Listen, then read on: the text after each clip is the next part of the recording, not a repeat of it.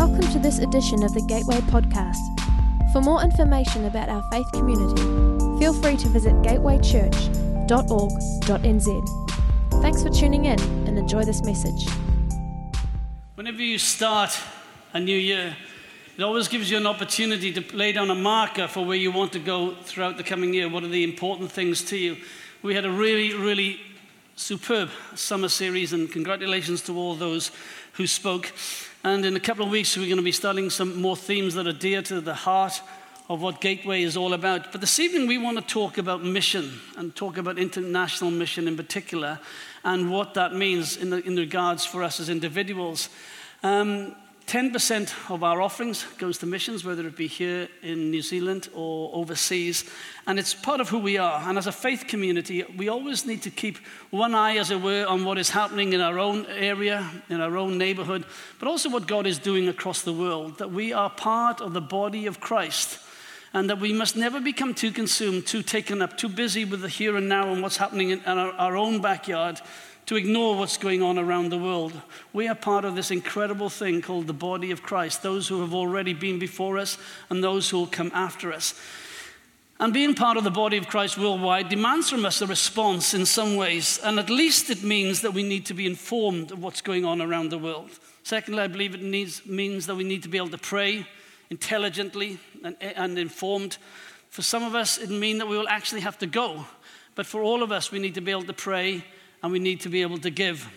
Danger, as I said, is that we all get consumed with where we're at in the here and now. In order to, to do what we want to do tonight and do a little bit different, I am delighted to say that we have with us Davy and Esther Allen. Davy and Esther are missionaries from the United Kingdom who are living and working in Cambodia and have been for many years. And if you remember, we sent a team out last November to Cambodia, and it was to their uh, set up to their church that we we sent them. However, tonight we want to do something different. This is not going to be a typical missionary talk around exactly what they're doing across this, uh, over, this, over the seas, but there will be an intricate and a really challenging part of this for us as individuals. I would want to say to you tonight at the outset of what we do, however desperate or destitute you think your life is, how useless you think that you may be for anything in what God wants to do in you and through you, and how poverty stricken you may think you are, or God can use other people, but He can't use me. I think tonight, when you hear what we are going to talk about, you will be greatly encouraged that God can use even you and me. I think that very often we are so quick to rule ourselves out really for the purposes of God. Yeah, we can be, do some things, but great things, no, I'm not sure about that. Tonight, I think that we want to challenge that in a very exciting way, make you think again. Davy and Esther, please come and join me and let's just welcome them, please.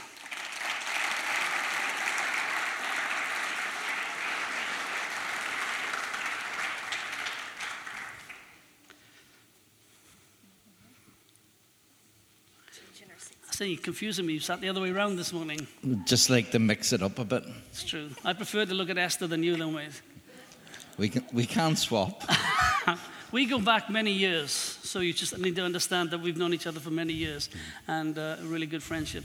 Guys, welcome. Good to have you with us. Thank you for what you shared this morning and on Friday, and we're looking forward to, to this evening. So, you're in Cambodia, so let's just give ourselves a little bit of context. Let's find out where Cambodia is on the map. I'm sure everybody knows where it is, everybody knows exactly where to find it, but this is where Cambodia is surrounded by Thailand, surrounded by Vietnam and then there's down here is Malaysia, Singapore, Indonesia, and that's where it is. It's in that Asian sort of part of the world. And uh, it's a very beautiful country, but it's been through uh, a very, very difficult time. I'm just going to run through some interesting facts. Hopefully, they're going to be interesting, but they will give you a little bit of an idea for Cambodia and what shaped it historically. Some of the some of the facts about it. Between 1975 and 1979, the Khmer Rouge guerrillas and their brutal form of radical communism caused over 2 million deaths of their own people. It was brutal. Someone, some of you may be familiar with the phrase the killing fields. Well, that was Cambodia. And this is not anecdotal, this was the reality that they decided not to use bullets because bullets were too expensive to use to kill people, so they did it by battering people to death. It was an incredibly brutal time. only about 45, 50 years ago in Cambodia. Country has over 40,000 amputees, one out of every 290 Cambodians has lost a limb. It is the most land mined country in the world today. And if you go there, you still have to be incredibly careful when you go out into the rural areas. That's the living conditions for today.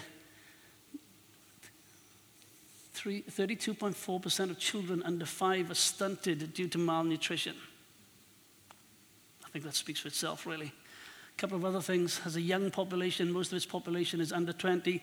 That's because most of the people of my generation and the next generation were killed during the Khmer Rouge during the 70s. 1.3 million mopeds in Cambodia, God bless them, for a population of over 1.5. And that's the official religion.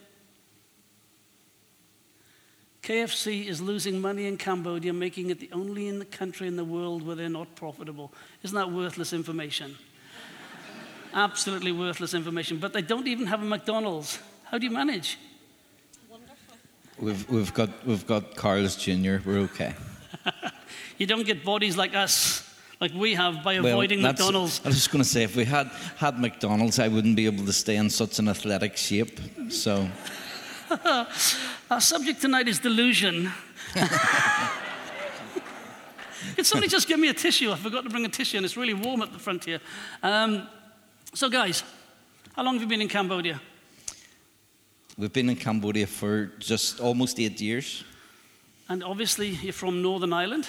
We are, yeah. Tell us a bit about yourselves. Um, we, oh, am I on? You should be on. I don't, oh, yeah, I am now.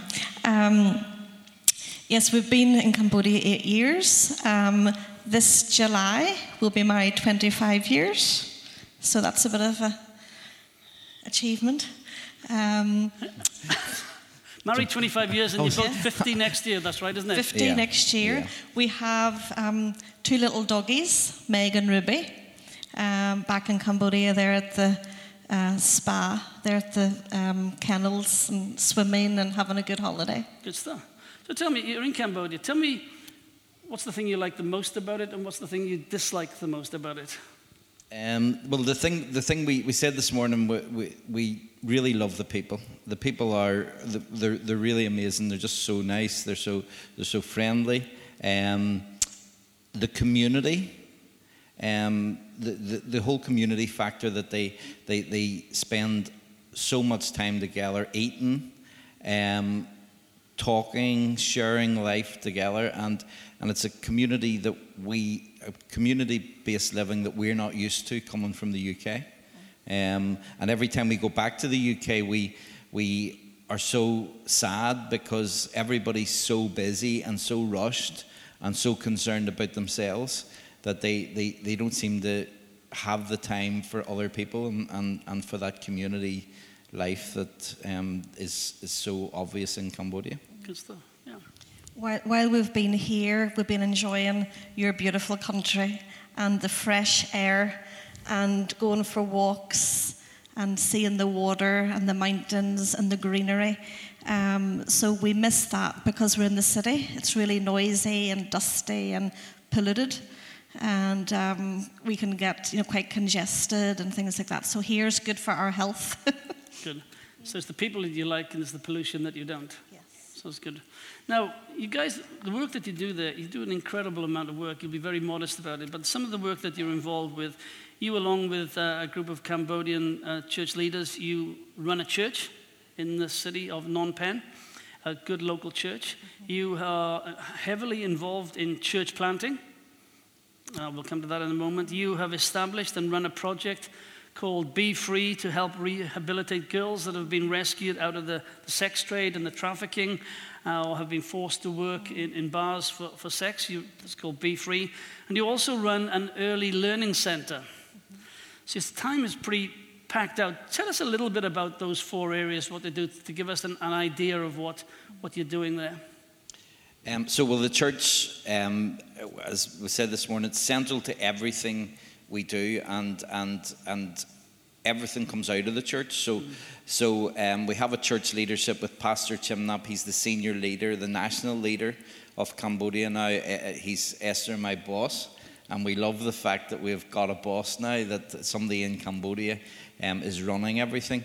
Um, the church in the city, uh, we have about 70 or 80 people coming most weeks, and, and that's not bad for a Cambodian church. In Asia, big churches don't really exist. There's, there's one big, big church in, in Phnom Penh, but other than that, churches don't get to the size even that we're at. Um, but we're a church planting church, and we have we have trained up a lot of um, leaders within our church that go out to plant churches. So at the minute, well, by the middle of this year, we'll have um, I think it's 13 church plants, and a, church plant is a group of people meeting under um, a, ch- a, a, house. They're all built in stilts. And under these houses, they meet. There's maybe 10 to 15 people. It's a bit like a cell group or a, a home church, or, or, or, you know, and, and they, they do church the way that Cambodians would do church, not the way that Westerners would do church. And it's really, really exciting. I love going to be part of the, the, the church plants. So, so it's very, very much a big part of what we do. And we have a vision that um, by 2022 that we'll actually have planted 125 house churches. So, and you've made a good start at that. Yeah, we're, we're, on track with that, um, with the way that we do the multiplication and everything. So obviously within Cambodia, although it's hugely Buddhist, there's there's a hunger for something spiritual, for, for, for more than they get in Buddhism. Can you define that at all? Well, there's, there's so many people that would say they're Buddhist, but actually they're not practicing Buddhist in any shape or form. Um, a lot of the young people don't really know what they are. There's a real, there's a real openness at the minute to the gospel. To, to get there's opportunities to, to, to really speak into people's lives and situations, mainly because of what we've seen earlier on there. That, that what you were saying about um, the past, because the, the, the it has affected so much um, of the, the population that are still alive. You know, there's so many of them have experienced it either first hand, second hand, even third hand, of generations of their families being wiped out. And for a long time, they all were thinking that it was bad karma, that they had done something or the, the, they'd all done something really bad for this to happen to their families. Um, but as the, the, the, most recent generation has come through, they're further away from that thinking and they're more open to, to change. And even without going into politics in the country, but even in, uh, with the politics, they're looking for change. And there's a lot of stuff happening in the country which is good, positive stuff. And one of the things is, is that the, there, there, there's nothing in the Buddhist religion for them and there, there's, nothing, there's nothing to offer them. And um, a lot of them are, are searching, really searching for something that, that's missing in their lives, which of course we know is Jesus. So it's an incredible opportunity. Talk to us about Be Free. What's Be Free? So, Be Free is a training program, and we started five years ago. And we partner with organizations who have rescued girls from exploitation from trafficking, um, from you know, having to work in these bars and, and have sex with foreigners. And we, so we partner with them. They've been rescued. The girls have received some initial trauma counselling. They've maybe lived in a safe house for a while. And then they come to us, and for 12 months, we offer them life skills. We teach them handicrafts. We have devotions in the morning and Bible study. Um, we introduce them to our church family and encourage them to be part of the church. And we just really love them and um, help them with some education. And after 12 months, we have a graduation ceremony, and then we help them find a full time job. Um, I said to somebody earlier that no matter what we do, you know, we can help them a lot, but until they have that encounter with Jesus, and through that, they're really transformed and they can forgive what's happened in their past. And they then can, you know, be an example to others and help others. We have, whenever new girls join our program, we bring back um, the graduates and they talk and say, look, you know, stay with the program because sometimes they'll leave. Sometimes their, their mother or their boyfriend won't, won't want them to be with us because they can earn more money, you know, outside. Um, so they really encourage them to stay. And we then have some of our girls that are working in our early learning centre. One of our girls is part of our church planting team and going into the province and telling children and adults about Jesus. Some of them are working in salons and restaurants, and they're able to provide for their children. And it's qualifying what I'm saying here. In some ways, the rescuing of girls is not necessarily the hardest thing to do. It's the rehabilitation, it's, it's retraining them, reprogramming them that they are worth something, that they're not just an object. And, and it's the rehabilitation is actually far harder than the actual rescue. And that's the takes the hard work. Is that fair to say? It, it is right. And when they first come to us, they're scared, they're intimidated because of what we might think of them. Um, and they, you know, it's, it's a totally new experience for them. And you know, they're maybe away from some of their friends, so it's a new place. So it, it, it, is, it is hard, and, um, but we find, yeah, after about, depends, every girl is different, and every girl has had different circumstances they've come through. Uh, but usually it takes about nine months for them really to trust us and to know that we have their best interest at heart. a lot of those girls will have been sold by their family, so they mm. don't even have family to go to to help yeah. them because the family will want them to go back and get yeah. more, earn some more money. Yes. Can I can I just say that um, Esther noticed something. There, there's a lot of big organisations. There's what happens is a lot of these girls are rescued um, from really horrendous situations where they've been forced to do something, and and they're they're they're usually have been held captive as they're part of that. Um, and then what happens is, is these organizations, who are good organizations, and we, we understand and believe that they try to do the best, but what they do is, is they rescue the girls and then they take them and they keep them for two, three, four years in their care. And basically, what they're doing is they're institutionalizing them. And as they institutionalize them, the girls are then um, they're, they're being held captive in a different way, and in their hearts and minds, as they're being rescued and, and, and even as they go through their, their, their trauma um, counseling and different things, they're still feeling trapped mm. and controlled. So then what was happening was is they were then going from that situation into work. And as that was happening, they were just all then just dropping away, leaving, leaving the organization, just happy to get freedom.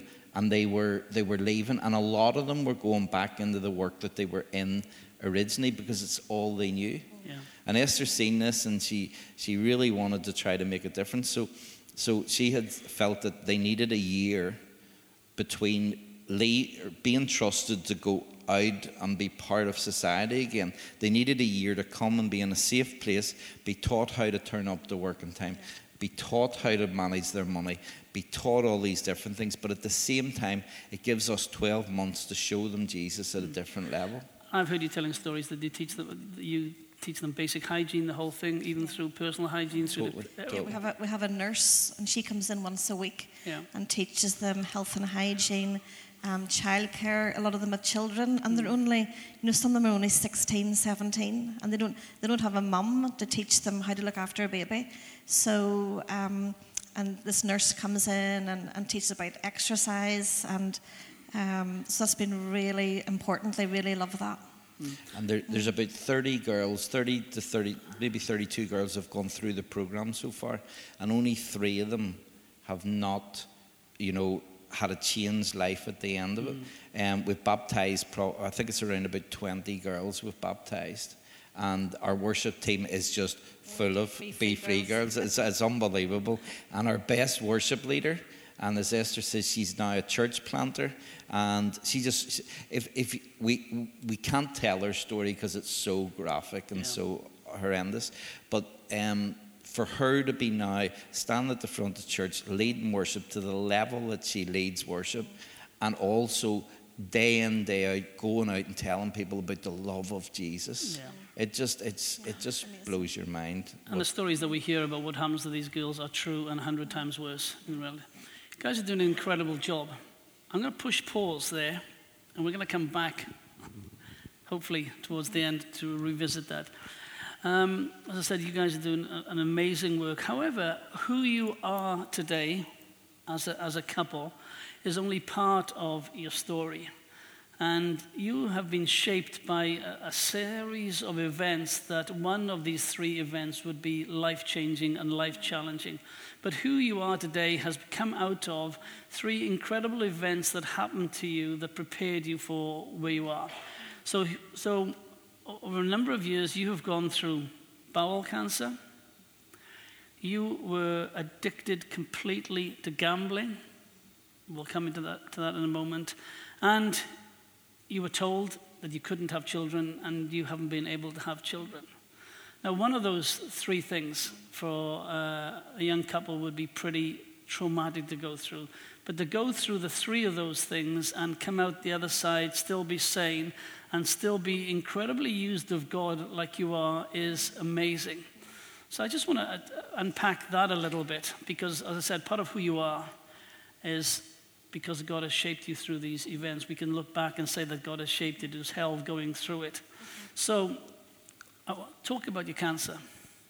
So, when I was 23, 20, 24, and we had been almost married one year, um, and I, the, the, the, I discovered, or I was told that I had um, the start of bowel cancer. So, my my grandmother had died whenever my mum was 16, and then they didn't know what it was. Um, but when my mum, whenever I was then 15, my mum was discovered to have bowel cancer, and it's really hereditary in my mum's side of the family. So at that time, all my siblings and I were tested. Um, but because then we weren't adults, we, um, it was up to us whenever we did become adults to regularly go for checkups. But because the tests were so invasive, none of us uh, were tested. Um, so when David and I got married, um, his dad's a financial advisor and wanted us to do everything right and look after ourselves. So told us that we had to get some health insurance. So for that, David then joined my doctor's practice. And through a conversation with my doctor, it was arranged for me to have a routine um, colonoscopy test. Um, it wasn't pleasant. And when we went back to meet the consultant for the results, um, he had a diagram of my bowel, and it was just all pen marks where all these polyps were. Um, I mean, I had no symptoms at all. Um, I was in totally good health. And, um, but he said, Look, you're only married. We will bring you back in again. We'll do the procedure again. We'll use laser surgery, remove the large polyps, give you medication to stunt the growth of the others, and then have a family, and then we'll deal with it down the line. Um, but when I went in and they did this test again, and then they sent off the large polyps for biopsies, they had already turned cancerous. So we were then brought back in and said, okay, things have to change. You're going to have to have um, pioneer surgery and it was removing my large bowel and making a man made pouch inside. I had an ileostomy bag for six months, and then they would reverse the procedure. So it all it all came as a shock, and every time I got bad news, I was always by myself. And you know, at 24 and just married, it was it was a really difficult journey. Um, neither of us were Christians at this point. We had both been brought up in Christian families, but whenever we reached teenage years, we, we backslid. So, any young people here, please stay in the church, stay close to God. Don't follow our example. Um, but anytime I went down for surgery, I just prayed, Lord, please help me, please be with me, or I'd say the Lord's Prayer. And I knew that there were a lot of people praying for me um, but I still wasn't a Christian. I still hadn't given my life back to God. And um, so it was very traumatic. And all the surgeries, I ended up having four surgeries in hospital for nine and a half weeks. It was the best summer Northern Ireland ever had. Um, and it was really tough time, but God was in it all. And the people that were praying for me um, one night a friend of my dad who was a minister visited me and said, Esther, you know, you've been through so much, you've had all these surgeries, and if something went wrong, were you prepared to meet your Maker? And I said, No, but I want to be. So that night I prayed and gave my life to the Lord. And you know, I've heard lots of people when I was younger tell their testimony and say about this burden rolling off. Well, it honestly happened with me, and I just had such a good night's sleep. Um, David then visited me in the hospital the next morning, and I told him what happened, and he went ballistic. I don't know if that word's in New Zealand. He was so angry. Uh, what have you done? You've ruined our life and you know we can't have parties anymore. Not, not that we have not big my, parties. Not my, not my finest moment. Um, what have you done? You've ruined our life. And he went off. He left the hospital, and I'm sitting there crying. So you, so go on. So I was just going to say. So I went home to my mum and dad's house, and they were making lunch, and they knew already that Esther became a Christian, and they were so happy. So it was like there was it was like we're selling elephants at the back, and it was like the elephant in the room. Um, I came in and I sat down at the table, and they put lunch down, and they were waiting for me to say something, and I didn't. And then they says, well, well, what did you think of Esther's news?" And being the real typical hypocrite that I was, I said, "It's fantastic." And I, I just left Esther crying her eyes out um, in hospital and being so harsh with her. Um, but there was reasons for that. So you're in hospital, you're having your four operations, you come to, come to God. This guy's not happy with you. But the reason that he's not happy with you, because unbeknown to you, one year into your marriage, Davey, you're an absolute gambling addict. Yeah. And we'll talk a little bit about that, but you've got huge debts and your life's in a mess and you have no idea about this. So let's just unpack a little bit about your addiction. So, um, so uh, when I was 17, uh, a friend of mine asked me to, to do a bet on a horse, and I'd never done a bet in my life. I didn't even know what he was talking about. And he, he said to me about it, and I said, okay. He says, give me two pounds, and I'll give you nine pounds back. Now, anybody says that to you, you're automatically going to give them two pounds because um, that sort of, you know, anybody wants to have more money like that. So, so I said, yeah, yeah, yeah, okay. So he went and he put this bet on in the bookmakers, and I went in and I watched, and I watched as this horse jumped around the, the, over the fences and around the track.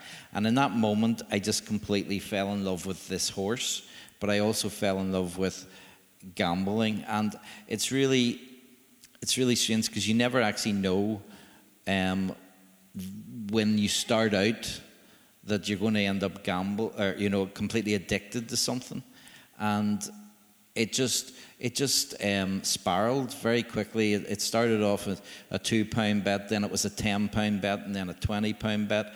I remember my first fifty pound bet went to five hundred pounds. I remember going to a horse track in Naas in, in Ireland. And first race, I put 500 pounds on the, a horse to win the first race, and it fell at the first fence. And I didn't even, I didn't even get annoyed. I just went straight over to look at what was running in the next race. And it had got to the stage where it was nothing to do with how much I was betting how much I was winning, how much I was losing. It was just all to do with the adrenaline part of it. And that's what happens with, with, with that type of addiction. You just, it just consumes you. And I, I, would say, look, this morning we talked about, I talked a lot about addiction, but I just want to say to, to people, look, if there's people in your family that are addicted to something, especially if it's, if it's alcohol or gambling or something like that, and you're really struggling with it, I want to I want to say to you, look, I couldn't control it. I couldn't control it. It completely controlled me. It turned me into a liar. It turned me into a thief. It turned me into so many different things. And I didn't want to be that person. And I did I really didn't. I tried so much to not be that person. But it completely takes over your life. And I'm not sticking up for the people that have the addictions. I'm just saying to you, the person is still the same person that they were before they were addicted, but they're just consumed by something that they cannot control. Their only answer is Jesus. It's the only thing that can, that can ever help them to properly um, escape. We'll, we'll come back to an incident that was quite profound when you told me about it. But there, there was a survey done recently in North American churches, and they say that they believe that somewhere between 45 to 50 percent of the church of, of Christians in the North America are on some degree of addiction, whether it be to Facebook, social media, to um, alcohol, porn, whatever. It's a huge problem in North America, and usually what happens in North America comes over this way. So it's, it's, it's, it's a huge, huge problem. You, you tell, um, it's, a, it's a sad story, but it's a very funny and interesting story about one night when all your dreams were about to uh, come true and God absolutely did a dirty on you. Yeah.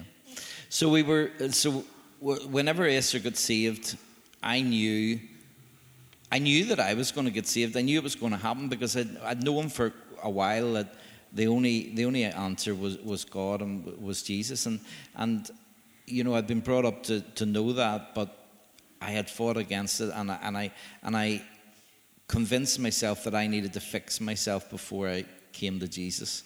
And that was never going to work and it was never going to happen. Um, but in this situation, we were 58,000, about 58,000 New Zealand dollars in debt. We were about to lose our house. Um, Esther didn't know any of this. Um, so whenever she got saved, it was like, I know I'm going to have to tell you soon. And I knew that I needed to try to fix this because, again, I felt I needed to fix it. So I went to, um, sat down, and I strategically picked. Um, it was an absolute ton of things. Um, tennis matches, individual people to beat individual people at tennis. The same with golf, horse races, football matches, uh, right across the board. And I had it. It was it was a fun, it was a fantastic bet. It right across to the very last match, and Manchester United, who were the champions of England and were the this top team, were playing this really, really, really low down team called York City. And we were, so just to, be, just to give you context, we were trying to work it out in the context of Man United playing York City. It's the same as the All Blacks playing someone like Hamilton Marist. Okay. It's like that. So, that's, that's the, that's the so, divide. And it's at Manchester United's brilliant stadium. And there's not a chance, not a chance that York City will, even if the 22 players instead of 11, that they would, that they would even draw this match. And I was waiting on this for around about 30,000 New Zealand dollars. And it was like, it was in the bag, it was happening. And I was so thankful that I had, I was able to reduce this massively. And I sat down on our kitchen, it was like a kitchen with a dining area, and I was sitting on the ground, leaning against the radiator. As usual in Northern Ireland, it was freezing. So I was sitting leaning against the radiator, listening to this match as York City scored um, to go 1 0 up. And I thought, well, it's okay because Manchester United will still win 5 or 6. And then they went 2 0 up. And then they went 3 0 up. And at this stage, I just sat there. And actually, it was really strange. I didn't say this this morning, but it's the truth. I had my Bible sitting, or a Bible sitting beside me. And I was actually sitting reading parts of the Bible while this was going on. And I was just like, okay, God, I know that I know now that I can't do this. I need to come to you. I need to give it to you. I need to give my life to you. And um, I did that the following day. We went online. We went and found one of the headlines from the from the 21st of September 1975, uh, 1995. Old Trafford left standards York teach United a lesson. It was. I actually do remember it, although we hadn't met then. I do remember it. The shock was incredible. So, I mean, I tell that story many times, and there's a lot of people doubt me that it even happened, but that is proof that it did happen. Um, and the next day, I had to uh, tell Esther after.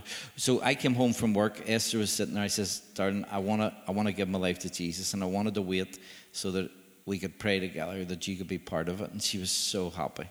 And I knew it was the right thing. And I was so happy too. Um, but as soon as we'd finished, I had to sit her down and say to her, Look, I've something to tell you. And I told her that we were so much in debt. And I said to her, Look, I understand. If you want to, uh, want me to leave, if you want to kick me out, if you want to, you know, I understand. You've, you've absolutely no reason to stick with me. Um, but she did. And, mm, and just jumping in there. So, and before you went to the mission field, you paid off your debts. We did. It took, it took, a, it took a lot of hard work. Um, we actually, it, it, I'll be really quick with this, but um, we, we literally, I told Esther, we rang my mum and dad, they came over, we told them about the debts, but we didn't tell them about, we told them about everything, but I'd forgot about the telephone bill. And we had this telephone bill, and it was um, two, I think, two, 216 pounds 31 pence or something like this. And this telephone bill um, was really important to us because um, Esther, because she'd been so sick and I was working night shift, and in those days we didn't all have mobiles, she needed to be able to ring if she was sick. But the, the telephone bill was going to be cut off at the end of the week. And I didn't know how we were going to pay this because we just didn't have any money. And my uncle rang me the day after got saved, and um, he says to me, uh, Your dad told me this morning that you got saved. Now, my dad didn't know anything about the telephone bill. And he said, um, he says, last night, he said, um, I woke up in the middle of the night and God told me that I need to give you 216 pounds and 31 pence. And he says, I don't know why it's such a specific number, but he told me I need to get it to you, and I need to get it to you urgently. And I'd heard about all these things happening before because we'd been brought up in church. So we had heard about all these things about people turning up out of the blue and giving people money when they needed it and they didn't know they needed it and all this and how amazing these things were. And I would say, oh, that's really nice, but it would never happen to us. Well, it just, one thing after the other happened and God was all over it. And everything that I'd tried to fix for so long and had actually held me back from coming to God. He was ready to, he, he was well ready. He knew the minute we were born that we were going to need this help at this point of time. And, and you know, I would just encourage anybody that's sitting here tonight that's fighting becoming a Christian and thinking you're not worthy or you're not capable, or if you did become a Christian, um, you'd be a really bad Christian. Well, actually, do you know what? Um, all God asks is for you to come and he'll, he'll fix you. He, he may fix you straight away and he may not. It may take a bit of time, but he will fix you. Moving on to the whole the time we got left, the whole area of not being able to have children. How do you process that? Tell us very briefly how it came about. And well, we always thought um, it was because of my surgery, and we then, after a few years, asked the consultant, you know, is everything okay? And he said, absolutely, go ahead and try to have a family. Um, but again, time went on and nothing was happening. Mm. So after having um, series of tests, um, we then went. We then were offered the chance to have um, a form of IVF ICSI treatment, and we went to the hospital for our appointment to start this, and everybody in the church was so excited. They'd been praying for us for years, and everybody kept saying, "Oh, you'll be amazing parents," and because we helped with all the children and youth activities, we loved our nieces and nephews, and we were so excited about finally, you know, being able to start some form of treatment to have a child. Um, but when we went for our appointment, it was at a particular time, and other couples were being called before us, and we were waiting and waiting. And we were the last couple then to be taken in to see the fertility infertility ex- uh, consultant um, to start this treatment. And he said, Look, I'm looking at all the tests that you've had done in other hospitals and the paperwork, and there's actually been some mistakes made, and you've been told, you know, you've been given the wrong results. And um, so I have to tell you that Mrs. Allen, you can have children, but not with Mr. Allen. Just like that. And we were like, what? and he said, um, So the only option would be donor sperm, and we said no. We're Christians, and you know we've decided not to go down that route. And he said, well then I suggest you get a puppy or a hobby and um, do that. And that's um, that's all I can say. And he left the room, and David and I were just sitting there stunned. And we then left the hospital, but we had to walk through where the maternity section was and where they're selling all the, you know, baby balloons and everything. Um, so we went straight to our pastor's house because uh, our, our family, well, my family were far away, and our pastor and his wife were like parents to us as well. And we just went there and sat and cried, and yeah, it was it was difficult.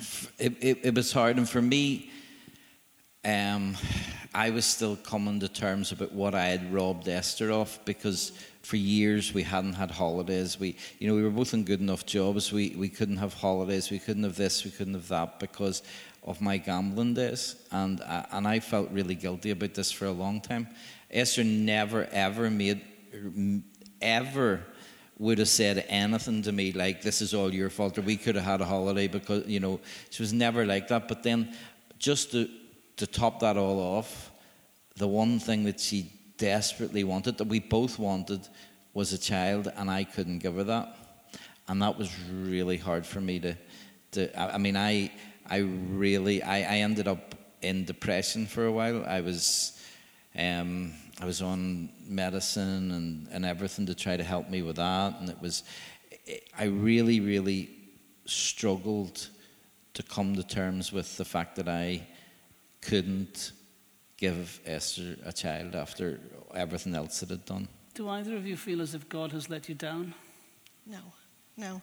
We, um, we both we handle it in different ways, and um, so for both of us, I mean, we both, and I was working in the church, so that was. Um, it was really hard because we have a big church like yourselves, and there's so many babies being born, and it was, I said this morning that I struggled. I couldn't go to Mother's Day services. Um, I just, I just couldn't, couldn't be there sitting in the seat whenever mothers were all asked to be prayed for. I just really struggled with that. And um, David coped with it in his way, but it was trying, it was for both of us. We did struggle for a while communicating with each other. And, you know, I almost wanted it to be my problem, to be my fault, because you know, I feel for a man not to be able to do that. It was really hard for me watching David, and, he's a very sensitive um, guy, and I could see how much he was hurting for me. Um, but we never, we never blame God. We just at times we were like, "Why God? Why?" But we were angry we, at times with we God. Were, you, but you, yeah, we both. I was more angry yeah. with God than Esther. And one day I just, with David, we were still going to church, but David was going to church, but just struggling. And so one day I said to Pastor Davy, our pastor, I said, Davy, whenever David comes to pick me up, you know, can you just call him in and have a little chat because he's struggling? And yeah, he that really turned it around. Yeah, you, yeah. he didn't judge me or anything like that. He just he he he basically just was there for me, and he just says, "Look, get yourself back in the game. You know, you, you know, stop stop blaming God. It's you know, it's it's not God's fault. And and shortly after this, both of us actually it was at the same time. I don't know, I can't remember the exact moment, but I knew it was together. We both realized that just that God knows best, and that you know, no matter what, there had to be a reason for this, and that reason was bigger than us and that reason was going to be something that was going to be that God would use for good. And whenever I see Esther um, with these girls that she's working with uh, day in, day out, these girls that have been treated so horribly by their parents, by their mothers. Um, some of them don't have mothers, um, and, and they don't have any relationship with, with the mother if she is still alive. And I watch Esther helping them find themselves, to find Jesus, and to be restored. And each and every one of them just loves her in a way like she was their mother. And she never asks them, you know, call me mother or I'm your mother. But many of them, many of them will um, still come to her no matter what's going on in their lives because they look on her uh, like their mother. And every single one of those girls would have been the age of our girls if we had had girls. And God, God knew that. God knew that. And He had a plan for our lives. And the only thing, look, you're 100% right if God can use Esther and me, He can use absolutely anybody. Now, that's a bit harsh because Esther has always been special. But for me, I, I, no, but it's the truth. It's the truth. I was, I was the one that had all the issues and all the, the, the problems with the gambling and everything. But God fixed that. And when God came into the situation, that all changed. Um, and the only thing that Esther and I have brought to the table was obedience. And we trusted God that He could use two people like us to, to go and be part of something which has turned out to be really good. But again, it's because God has enabled us to do it, and it's God who eh, has, has made it happen. Thanks for listening.